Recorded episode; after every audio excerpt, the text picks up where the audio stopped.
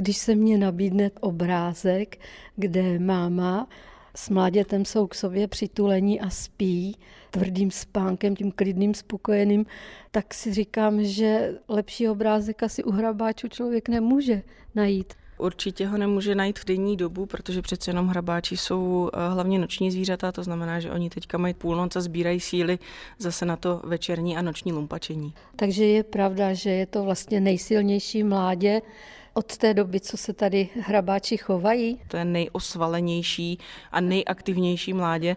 Od prvního dne je schopné být s mámou, je dostatečně silné na to, aby si našlo cecky s mlíkem a zároveň tu mámu už od relativně brzké doby následuje na nočních výletech, takže chodí s ní i do výběhu. Když se mládě narodilo, tak eh, jste uvedli, že váží a teď se pohnulo váží 1 kilo 70 deka, přibývá dobře?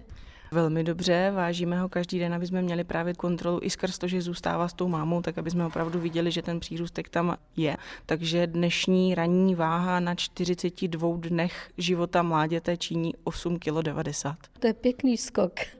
A víte už, jestli se narodila holka nebo kluk?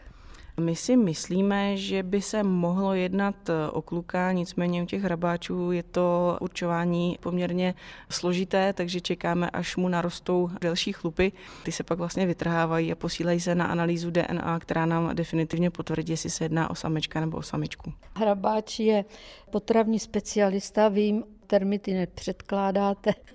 Vaříte kaše zvláštní. Vaříme kaše, jedná se o e, speciální granule pro hmyzožravá zvířata, k tomu sušený hmyz, mrkev, banán nebo jablko, vejce a to všechno se rozmixuje velkým kuchyňským mixérem na opravdu kaši, protože hrabáči nemají zuby, až na konci tlamy mají stoličky, takže to, co se jim nalepí na ten jazyk, tak teprve jde do těch úst.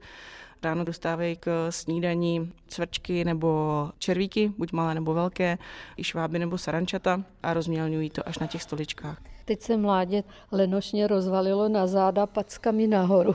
Občas s troškou nadsázky říkáme, že tam ležel na pláži jak vyvržený vorvaň, protože přece jenom tím, že leží na písku, to evokuje tu hlášku. A kdy návštěvníci mohou zastihnout hrabáče v pohybu?